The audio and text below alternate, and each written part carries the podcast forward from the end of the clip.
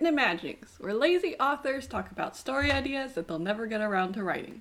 New episodes every Sunday. Let us know if you use one of our ideas and we'll give your story a shout out in a subsequent episode. Become a brand ambassador and get exclusive access to our executive parties. Uh huh. So we just allow brand ambassadors into our executive parties? I mean, part of the problem here is I think that I may be the only one here who understands what that actually means, which is even more of a statement than usual. Brand ambassador or executive party? Or both. Honestly, both. Well, I don't know what it means, but um, yeah, email us if you want to become a brand ambassador for Unwritten Imaginings. Please don't. I don't want brand ambassadors. Nobody here is going to manage a brand ambassador, so no. Okay. Never mind then. Um, hi everyone, my name is Eunice. I'm the author of Fantasia and Eternosaurus, and uh, I have no interesting fun fact today because I'm tired. I'm Atheo, author of Rune and Metagame, and I just appreciate the excuse to skip a fun fact. Uh, and today, we also have a guest with We have a us. guest. I have a guest. Say hi. Hello, sorry. Hello. Some cat tried to chew on my toe. That happens sometimes. Anyway, so this is Sunflower of Ice, a returning person. I write technically abroad. It's getting close to chapter 200, actually. It's well over 500,000 words, which, if I'm thinking right, means I'll be about the size of War and Peace when I'm done. And I update it weekly. And yeah, I'm the guest. Wow. It's always fun to watch people like grossly outstrip me in terms of writing. Well, you've actually finished one, which is something I Oh, haven't done. Well, nah, a mini five chapter Yeah. novella doesn't count. My other two projects are still stagnating, developing mold. it's okay. Eh, it depends on how you look at it. yeah. But, uh, you have an idea for us today? Oh, yeah, I got many ideas in general, but this time I got one I'm actually willing to talk about. So, the short version is while not all people know this term, I'm sure a lot of the people that like the stuff from Japan know the term isekai. And would that be you too, or no? We may have discussed a few of them All right. well, I'm going to go over it in general, just for the people that don't know it. Isekai is a generic term that basically means stuck in another world. I think one of the ones that people think of in general when they think of isekai type stories, at least the non Japanese manga one, if they aren't fans of that stuff, is Narnia. It's just kind of a generic fantasy setting if you really kind of cut out a lot of the stuff.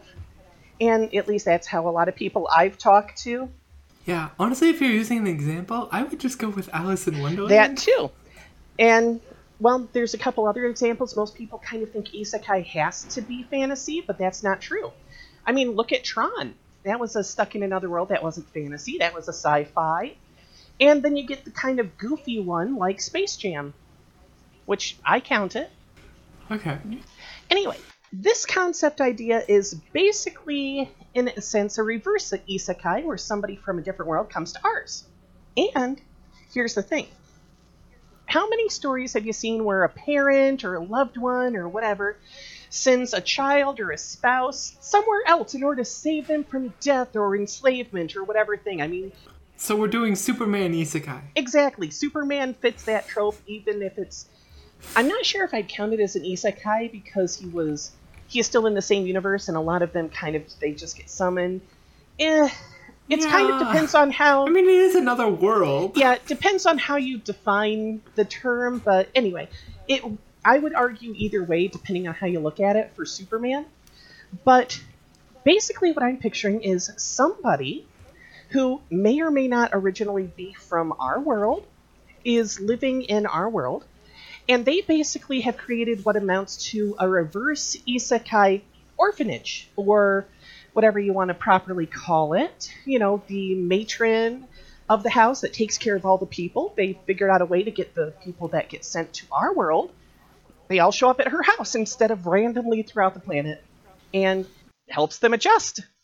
Are these like, uh, like, you know, little kids with random superpowers, which are kind of normal from where they come Oh, from. Oh, it depends on the planet it comes here. from. It may be a teenager, it might be a kid, it might just be a spouse of someone who did the last thing in order to save their most beloved one. You know, you go through ahead, I'll turn it off after you get through. With that sort of magical portal, whatever.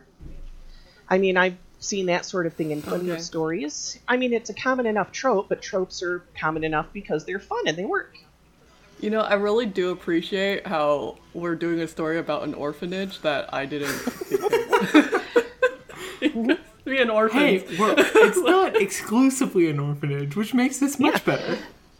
And really? here's the thing i could see it kind of having hmm. to work with certain other organizations whether it be businesses or governments or whatever in order to both hide the hmm. fact that these people exist but also allow them to exist i mean they would need like records that they were born all sorts of things Yeah, it's sort of like halfway house meets immigration meets orphanage, mm-hmm. which is very interesting. I mean, otherwise it could end up with very much hardships because if you think about it, like again with Superman, Superman, technically speaking, is not a citizen of any country because he doesn't have any birth certificate anywhere. It's Clark Kent that is a citizen of America.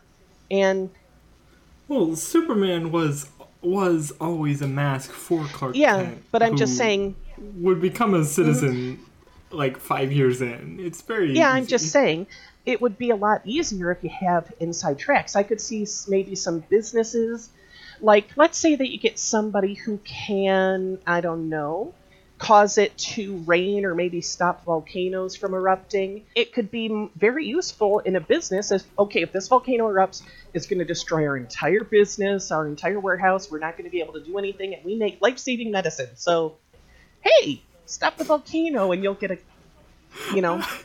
I feel like stopping large volcano explosions is more of a government issue than a business Well, I'm, issue. I was just kind of spitballing a generic thing, or, you know, maybe something like security, where instead of hiring a whole squad of security, they just kind of got a person who, for eight hours a night, just keeps up a little mental thing of. makes the person kind of not want to come in. You know, it doesn't literally force them to, but it's kind of like, I should go, you know what, maybe I left the stove on. I think I'll go home and check. the old look somewhere else Mm-hmm. magic. Yeah, I mean, the more subtle magic I could see is being, but you could get people from fantasy worlds, you could get people from alien worlds where you have to figure out how to make them look human or, you know, get not noticed, things like that, or people from technologically advanced worlds, and that's the person that makes the great new technological advance. But of course, in order to do that, they have to exist Yeah. in the world.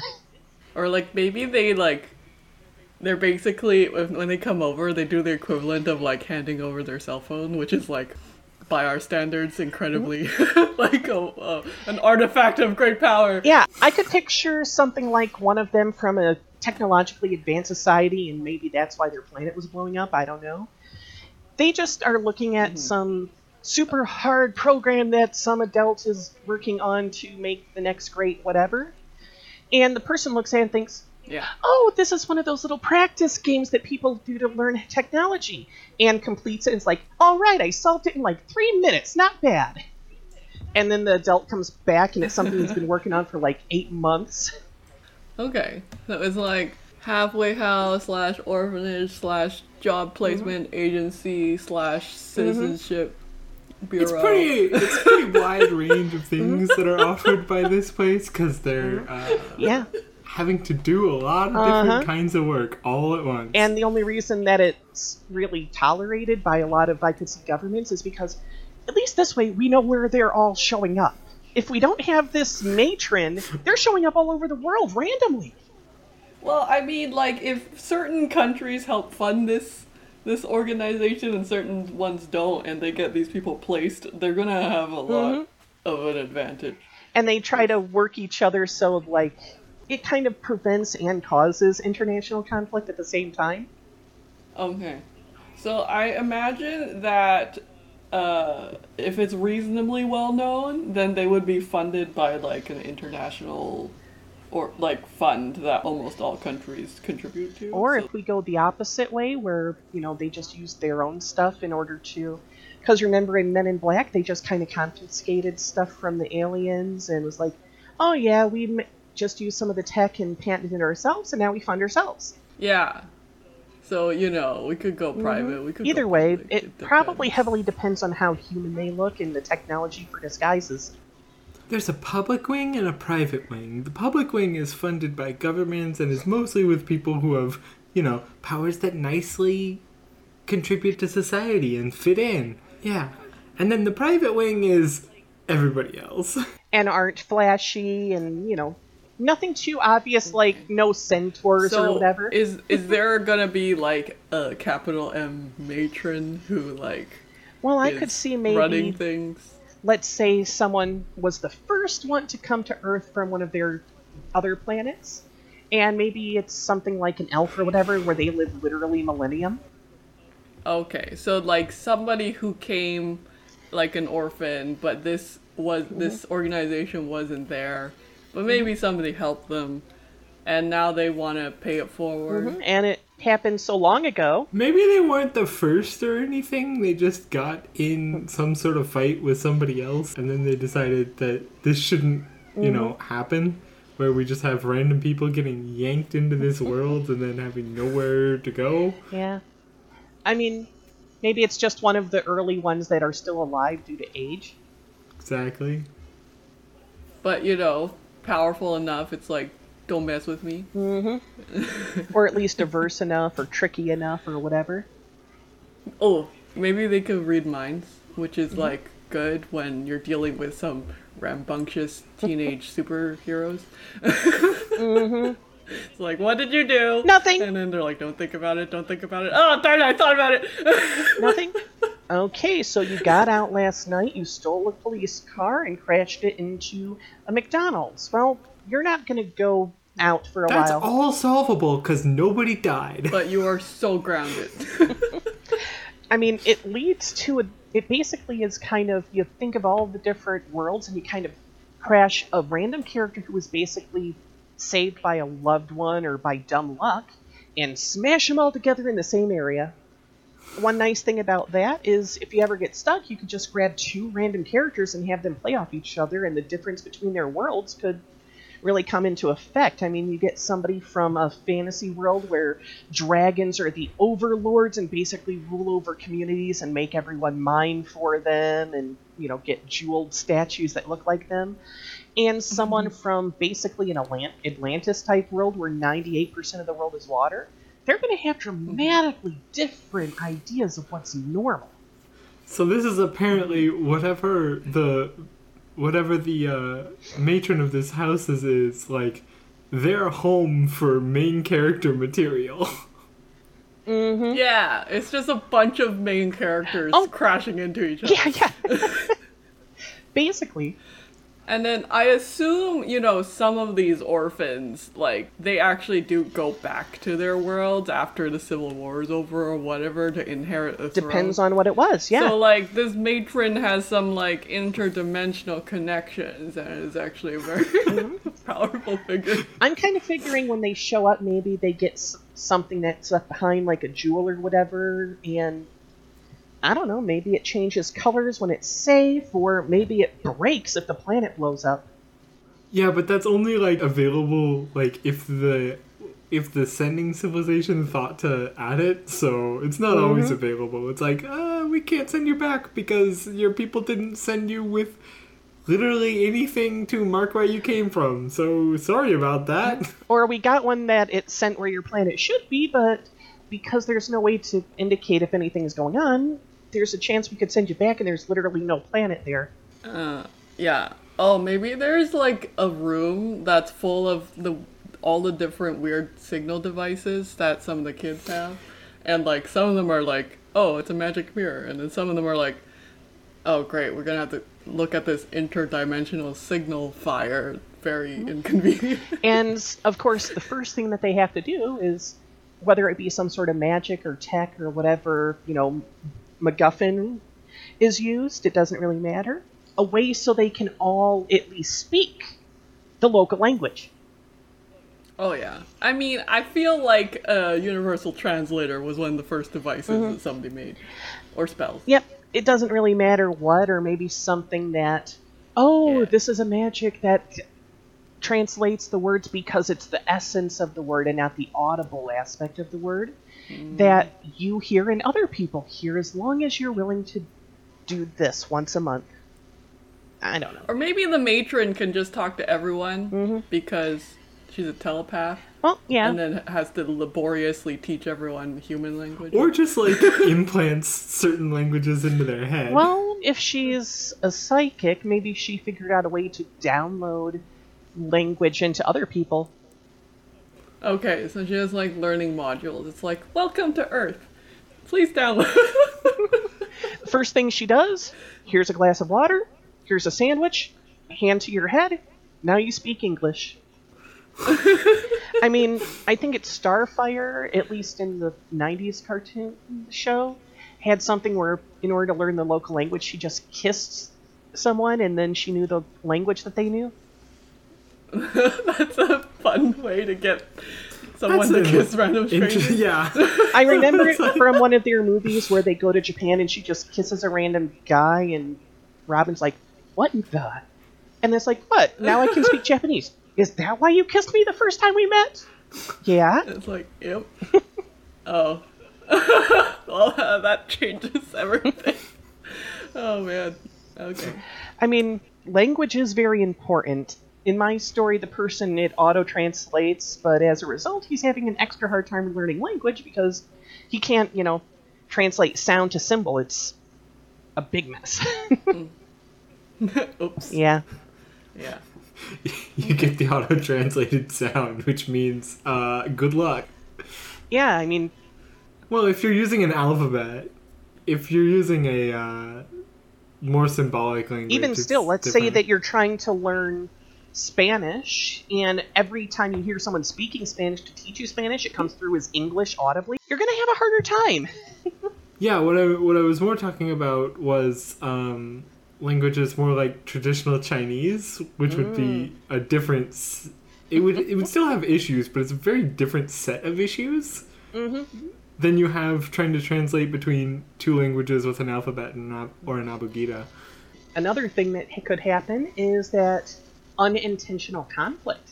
Two people from opposite sides of a war on the same planet show up like a week apart. Not even a week apart, like thirty five seconds. And then they're always like getting into brawls with the matrons, like, no fighting! And like makes them all sit down. And then they become friends and then cause world peace in the other world when they inherit their respective thrones. Or a Romeo and Juliet situation. oh no. Wait, are we talking about actual Romeo and Juliet where it's like two immature teenagers like get melodramatic and off themselves or like what people think of Romeo and Juliet? I imagine the Like, latter. The real one, except add a little angst where they hate each other at first and then think they love each other. Just because Okay. they're the only ones that know what their same planet's like, so they end up clinging. And then off themselves? Like this is what you want? Well, I don't know. I'm just spitballing. Okay, well, you know, maybe some of them are tragic, and then some of them the matron. Maybe the matron had some po- bad experiences and now has mm-hmm. a protocol for dealing with angsty teenagers. Mm-hmm. All right, you get the angsty teenager telepath protocol, which is where you get put into a dream that's so much like reality that you can kill yourself there, and then you'll wake up in the real world, and then I can yell at you. yeah, it's like stop being stupid. Yeah, something like when you're about to, it goes into a paralytic body and your dream starts and yada yada yada. And it doesn't undo until she finds you, so it's like, I thought you were doing so well. Because I could honestly see a lot of them having survivor's guilt and depression too. Yeah. Oh yeah, I mean, that's gonna be one of the things that they're handling Mm-hmm. pretty For the ones that end up having to stay permanently, I could see some of the younger ones end up getting quote unquote adopted by the people that had grown out of that area and moved into the rest of the world on their own. yeah. yeah. Some of them would get normal adopted as well, just by, you know, people who were close enough to understand what was going on. Yeah, or as long as the person's not too dramatically different. You know? I mean, if someone has just a slightly jagged tooth because I don't know, their species has some sort of bestial ancestry versus someone who's a literal anthro. Dramatically different needs. Yeah. Yeah, I think, you know, because it's like interdimensional, if, if the dimension is relatively close to this one, then the people are relatively similar, and then the farther away they come from, the weirder they get. Mm-hmm. Yeah, and you know, eventually it's like, you know what? I helped save your kid that you sent here. I want to be able to send some of the other kids to your world now if they can like breathe the air and whatnot. And I'm sure that my kids can breathe your air because your kid could breathe my air. Oh man. What a what a huge placement program to be running.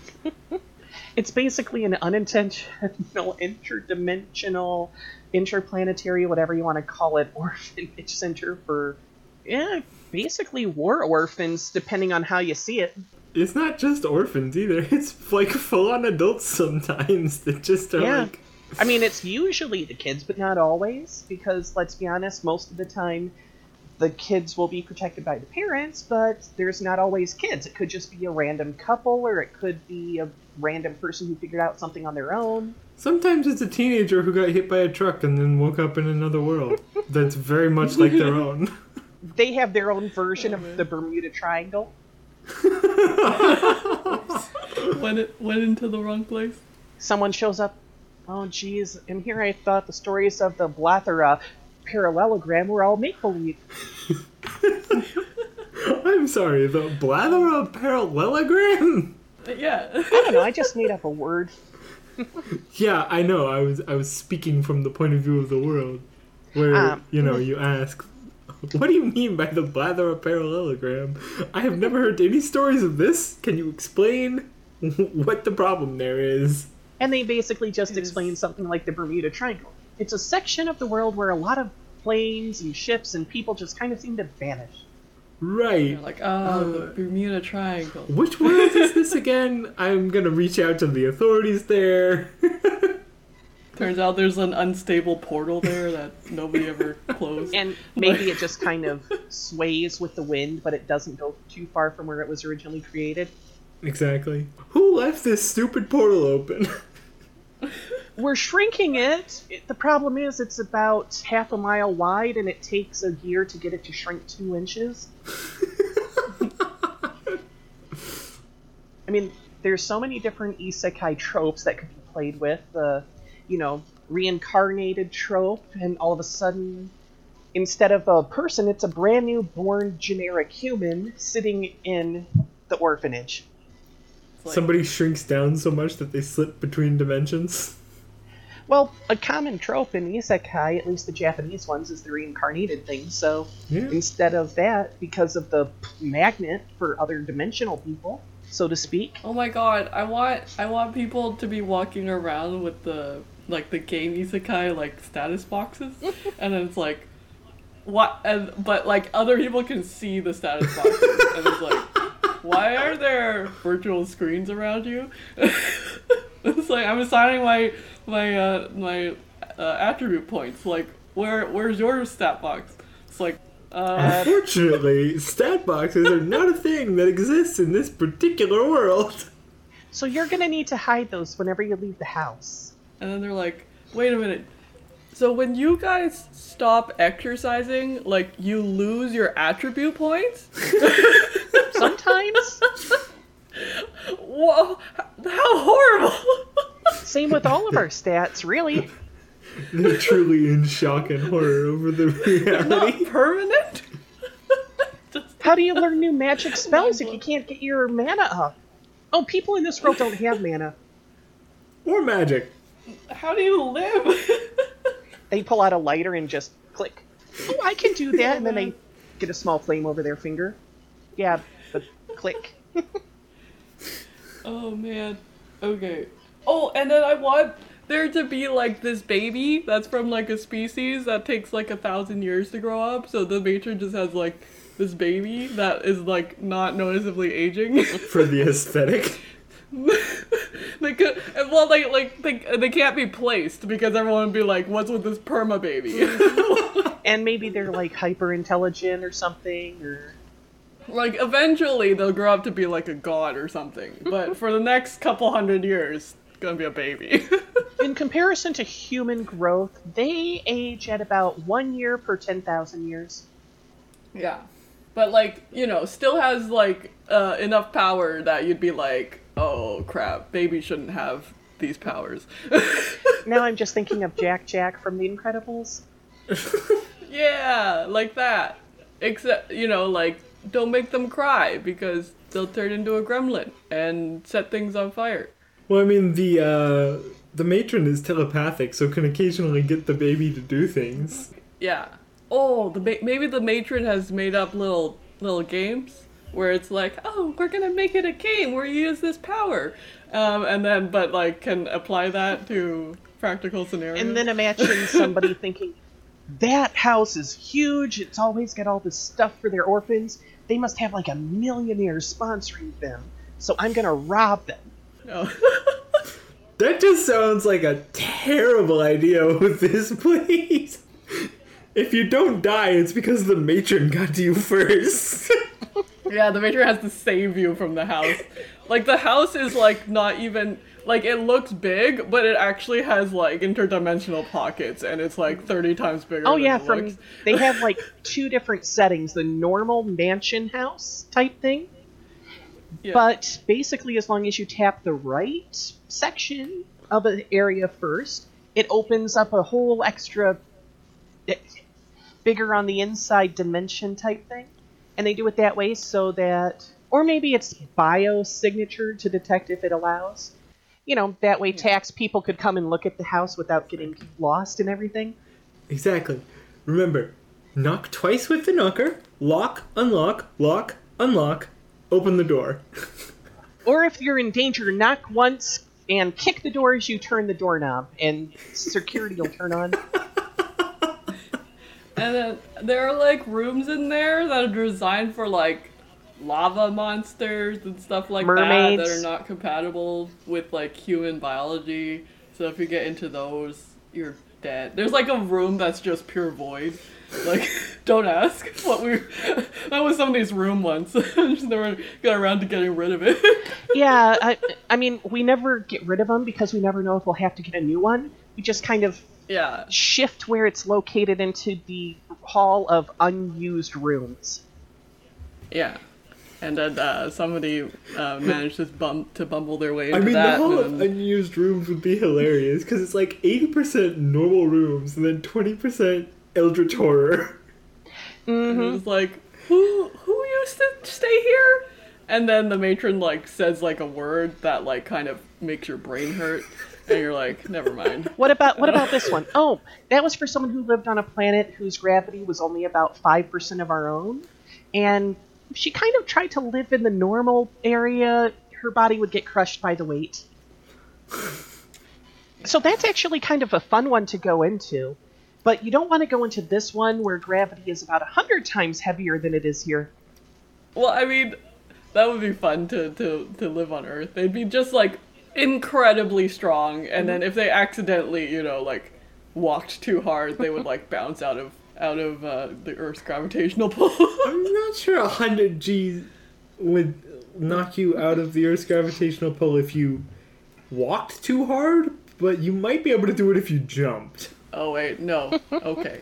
well, but you would like go flying if you walked too hard. Like you would accidentally leap. No, you wouldn't be able to do it if you jumped. No, no, it would be more than hundred to to do that. Honestly, if it was more than 100, then you wouldn't be able to survive 1G. I guess. I mean, think about it. I mean, let's say you have, I don't know, a single dice. It it takes maybe let's say 20 of them to weigh a pound. If you multiply that by 100, let's see that would be a single dice like a normal d6 would be about 50 pounds. Uh, No, 5 pounds. At 20 t- at 100 to 1 odds. I mean, that would be a heavy dice. Yeah, there are some some kids who need training at like just very delicately handling all of the items on Earth. They wear extra heavy padded clothing like you would expect in a shonen protagonist to train himself. Except in their case, it's just so they are restrained enough to seem like a normal person strength wise. Or maybe they voluntarily wear like cursed manacles that like nerf their strength. oh my god. That would be so funny because you know, oh, like when people say like, "Oh, the gloves are coming off now," it's like you better run if the gloves are coming off. I could see it something small so it's less obvious in general, like a ring. It's a bracer that goes over your entire arm with like different settings on it. So you can use your super strength without necessarily using all of your super strength. oh, You see one person that has like a ring on every finger, two bracelets, a necklace, and 17 earrings. yeah, and they're like, "What's with the gaudy like style?" And you're like, uh, "Yeah, no, that jewelry is not optional." Yeah, where I'm from, nothing is flammable, and every time we breathe, we exhale fire. That's what this one's for.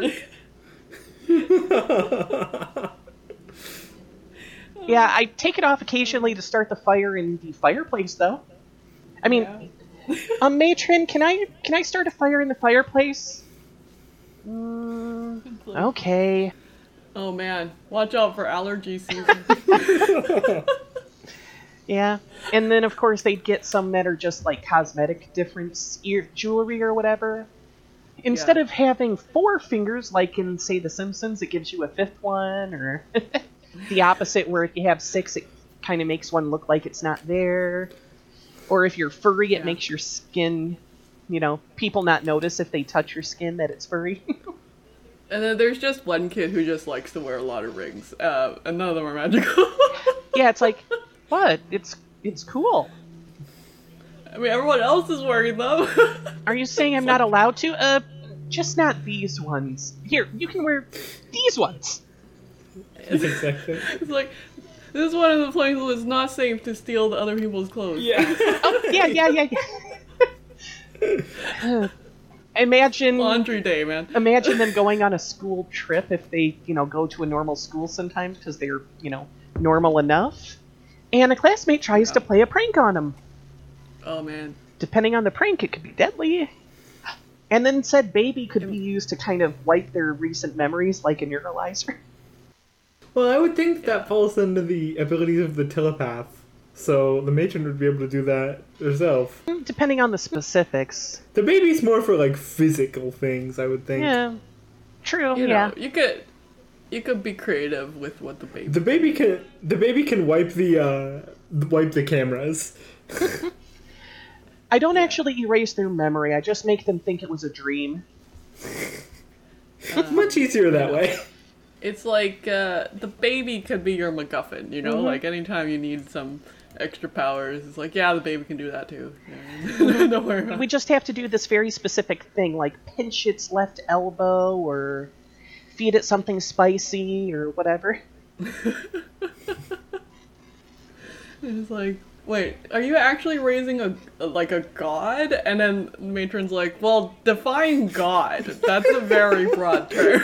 Every time she says define God, whoever is asking the question immediately just like turns Like- around and walks away. As best as I can tell, it's just a world, either one of those world makers or world breakers. I'm not sure which. I'm not sure which, and at this point, they may be the same thing, actually. Uh, but you know, like baby may fit some definitions of God, depending. And they're like, oh no.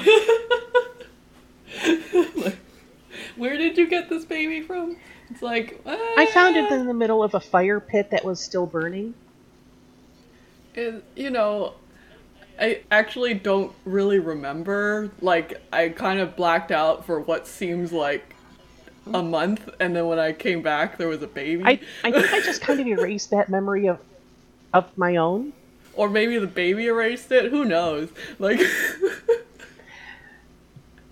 oh man. I could see like international, no, interplanetary things trying to kidnap the house, or businesses trying to. Kidnap to, the house, yes. or businesses trying to espionage for the tech secrets that they keep seeming to copyright. Maybe the house like is is like a dryad that decided to grow into a house. Hmm, yeah. So you know, some people actually do try to kidnap the house. Or something like a mimic. But the houses are already grown like interdimensionally. It's like how do you even take it? I'm not saying that it was a good idea. I'm saying that they tried to. Oh, oh, I bet somebody tried to kidnap the baby once, and that civilization no longer exists. We're pretty sure there used to be another continent there. Don't know what's up with that. As- It's the lost city of Atlantis. You know. They they get a random kid from a world that they've never heard of carrying the baby after it vanished a week ago. Uh, yeah. I I don't know why I'm here, but my world's gone, and I guess I found a baby. Oh, there you are. Yeah. I found a baby, and then like 20 people have tried to kill us on our way here, and like they just poofed out of existence. I'm not sure what happened. Except one, it kind of turned into like slime and melted. Yeah. It's like, oh yeah, that's d- don't worry about it. Don't You know, worry about it. guys. They got off easy. Yeah. Baby can do much worse things than melt you. I, I think my planet literally turned inside out. Oh. Oh, that may need fixing. Oh. oh. A molten crust with an aquatic center. Like, oh, I mean, that would be Nice. really cool as far that'd be pretty cool. It's like, I as far as sci-fi worlds go. I mean, everyone's dead. We we could leave it like that. Just it's so cool. And that does play into the world maker slash breaker aspect. Yeah. Yeah. I mean, I don't know. I just. As just far as sci-fi worlds go, go an inside-out world with like an aquatic center with a molten outside is just cool. and their volcanoes spray water. nice. Well, it's more like they explode steam. And I don't really but think yeah. there would be a villain. I think it would be a more of a chaotic comedy with some episodes that touch on real world trauma and things like that. Well, you're touching on. I think what you would have here is like a combination of like drama and recovery fic combined with comedy, which is a Mm-hmm. great combination, honestly. With maybe the occasional sprinkle of some sort of combat of someone trying to do something stupid to the orphanage. I mean, the combat is a comedy bit. Just you know, an oc- occasional bit of gore to spice things up. One day the police show up because one of the kids got out and killed someone. It's like, okay, we've gone over this. You're not a vampire. Like, yes, you can drink blood, but no, you don't have to drink blood. Okay? And just because you're a carnivore doesn't mean people are on the menu. If you have to eat it live, we can get you chickens. you are at most one quarter vampire. we've gone over this. And then the the kid's like, okay, but like, what is the threshold for animal versus human? And they're like, and then they're like, oh my god, okay. I know it's a pretty arbitrary threshold what we consider edible and not edible, but you're just gonna have to accept it, okay? Just assume that if it's something that wears clothes, it's not on the menu. You know, that's a fairly decent distinction. And if it can talk, yeah, it's not on the what menu. about those little dogs? a collar is clothes. Those are fine, just don't do it if any people are carrying it on a leash. Again, collar is clothes. So there you go. Okay. Ah, fair. Jewelry is considered clothes, Okay. And a collar is jewelry. Oh man. Okay. There would be so many arbitrary rules depending on where they're from. Yeah. And I could picture one from a super technologically advanced one being like, you know, I could just take over this world, right? Yeah, we know. I mean, a lot of their. I could solve a lot of their problems if I did. We know. You're not allowed to do But that. But you won't. But can I at least give them the perpetual energy machine? You can lead them down that path, but no. No, they can't be trusted with the perpetual energy. But I've already put hints all over their internet, but nobody's taking it seriously. They think it's a little kid's joke. One of them said, "Oh, stick to drawing c- cartoon characters." Yeah. Some of the kids are like, why do I have to go to school? This is really boring. It's like, you need to make friends. If you end up stuck in this world, you're going to have to be able to socialize. okay, I'm aware that you don't need the class. There's an enormous tablet of ever updating rules, but it only shows you the rule the rules that you need. So for some people it's like, why is this tablet enormous if there's only two rules on it? And for other people, it's just massive lists. It's in their bedroom. you know, maybe there's like a kid who's from like a society where ev- all everyone does is try and like trick each other, and then like their list of rules is just enormous because they're like, well, what about this loophole? What about this loophole? What about this loophole? Rule 7.A.27.B. and then the, the matron like finally just like goes into their brain and is like, okay, this is the comprehensive set of rules. And then you get other ones where their society has a very simple thing. This is actually an idea I have for one of my stories I may or may not use, but basically in this dwarven society I have, the, they consider whoever has the longest beard to be in charge. because anytime two dwarves get in an argument, they will fight, and the winner is determined by who is able to cut the other one's beard short. So, whoever has the longest beard is seen as either the most capable of self defense and protection, or, and, either way, the one that gets along most with his own kind. Oh.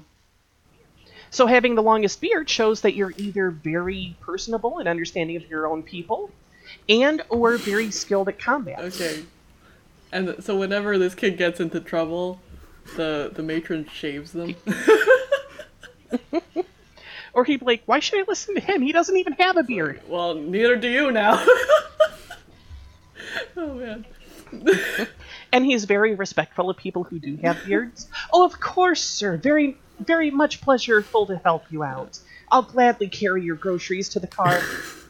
Wh- why did Why did you help him? You never helped me. Did you see how magnificent his beard was?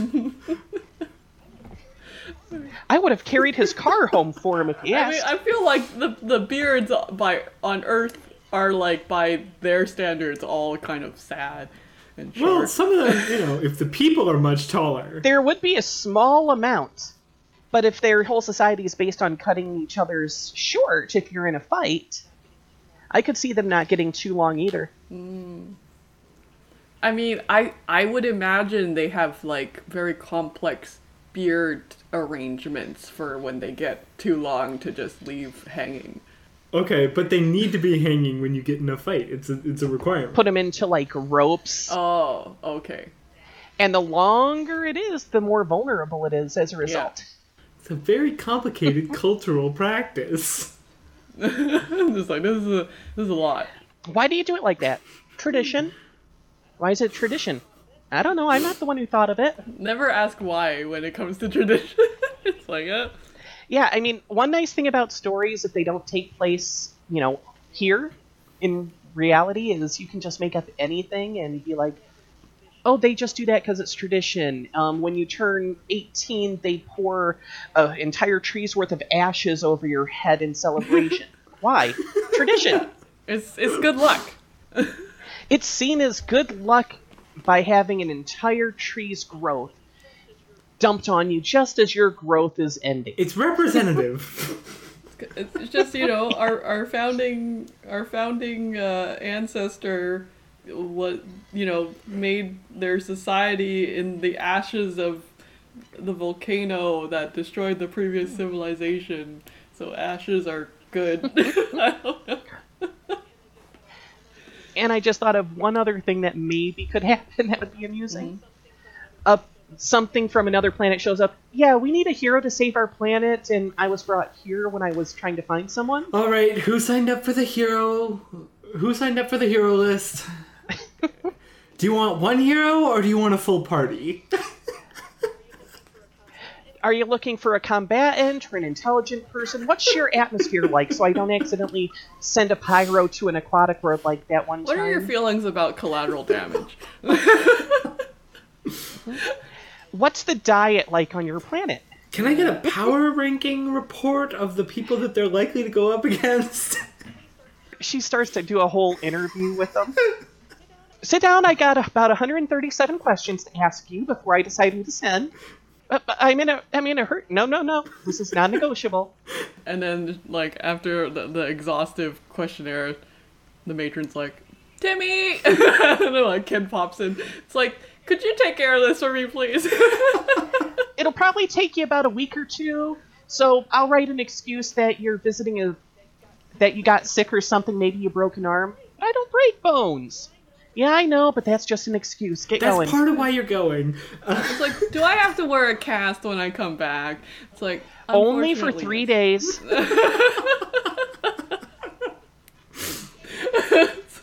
and then they pop in and out, and they're like, "Oh, I forgot to factor in the the the time passage difference." Oh, right, and humans don't heal as fast. I'll just tell him when he gets back. basically, it's just a purely chaotic drama between a bunch of main characters, all dealing with all sorts of whatever BS they have happening. I mean, yeah, I mean, I would write it more as a slice of life, where where like all of mm-hmm. this world-ending stuff is just flavor. yeah, I mean, if you look at all the, for example, characters in My Hero Academia in the class, look at them, all of them in their seats, they all look like they could be a main character. Same concept here. yeah, because they all have pink hair. And then you have this one person who just looks super generic. Hi, I'm Bob. yeah, What's your power? Oh, um, I'm Bob. And it turns out that basically that's it. He's always very average, no matter what happens. Oh, you got shot by a gun? Well, it's on average, people haven't been shot by guns, so I don't get the effect of being shot by a gun. on average, everybody's healthy, so. Um, I'm exactly the average height, exactly the average weight. My looks are very average. Actually, like people who have very average facial features are considered quite beautiful. yeah. so they're actually very good looking because they're the average of all the features. I'm of average intelligence. Everyone in the world is either smarter than me or dumber than me, taller than me or shorter than me, just starts listing off all these different attributes. but maybe the the effect is like kind of within a somewhat restricted um, geographic area. So like the matron like sends them to like the the gifted kids school, like the preeminent one in in the on Earth, and it and then they're like, yeah, I get pretty average marks at my school. Goes to a chess competition for world champions. I'm kind of an average chess player. Do we have anyone in the audience that would like to challenge? Yeah, I'll give it a I'll give it a shot. Pretty average. Well, maybe not quite like that because then all the random audience members would be part of it, but Yeah, yeah. So it's very important who this this kid's friends are because they're mm-hmm. very average. All depends on who you hang out with. I made you completely average in every way, but I can pick up 150 pounds with one finger. Well, yeah, I mean, think about it. There's all sorts of elephants and whales and whatnot on this planet. I took all that into consideration when I averaged you. I mean, oh, it's not you. the the problem is oh, man. that like ants are included in that. Although if you went with Yeah. proportional, An ant can lift, yep. now if you went with proportional strength, you would go absolutely wild. Because there's a lot more little things than there are big things. Uh, when Bob is in the orphanage, Bob has the average powers of all the kids. And that baby's in That's the area. The baby is in the area. oh no. so as a result, he's the second strongest person in the orphanage. Exactly. yeah. No. And unlike the baby, he's conscious enough to know how to use it, so they think he's the strongest. okay. So Bob carries the baby around a lot. Yeah, he basically is the matron's helper Okay. Well, he never ages, so because she figured out what his powers were. Oh, man. He started out as about 18, and that was about 600 years ago. I got the baby about 800 years ago. Oh man. Yeah, he should have been dead a lot long time ago. I'm not complaining. Okay. So this is a very fun world that you could spend several hours world building. Yes. Exactly. or, Yes. or months or years. Uh, but uh, yeah, you know, make some adventures, have rambunctious kids who have way too many powers that uh, than their re- level of emotional maturity should really have, and uh, you know, blow things up. Exactly. That's what this world is for, blowing up. And you get some that just want to fight the superheroes in the movies thinking they're real. Yeah. It's like, but there's already some super genius and super strong people. Why can't I meet them? They don't exist. Oh my god. But I saw them. There's probably a couple kids who uh, like are really into like those superhero TV shows, and when they like play superhero, they can like do all of the they can like mimic all of the powers that the heroes in the TV show have. They literally play superhero. Exactly. Yeah. oh man. Truly Uh, terrifying. Yeah. Okay. Well, since this is basically a social interaction story at its heart, I don't really feel like there's a technical ending to it outside of just, "Yeah, I've done enough. Exactly. You know. So I'm not sure if we can really talk our way to an end point. No, no, no. This is uh, clearly an ever ever The end point lasting. is wherever you decide to put the end point. Yeah. Yep. you know, just uh, like uh, wrap it up where the matron is like, "Oh yeah, uh, I did a good job." Yeah, it's like, you know what? It's been a few centuries. I think I deserve a vacation. And then that's the end of the series. The vacation is a 30 minute break. Uh, You know, just go to a dimension where 30 minutes here is like a couple of years. exactly. And that's just the end of the series. Her going on vacation. Cool. So, um, if you like this story, write it and email us at listeners at unwrittenimaginings.com. Yeah, if you want to check out Sunflower's work, uh, where can they find you? Well, if they just Google Technically Abroad, they can find it there. Or if they want to find my Twitter, I'm sunflower underscore ice. Or is it sunflower space ice? One of those two things. I'm not very big there, so. And uh, we'll have links on our website to direct you to things. Um, yeah, like and rate this podcast if you like it and recommend us to your friends. Uh, if you want to be a guest on our show, email us at guests at unwrittenimaginings.com. And we'll see you next week. See you next week. Thanks for listening. See if I see ya. Bye.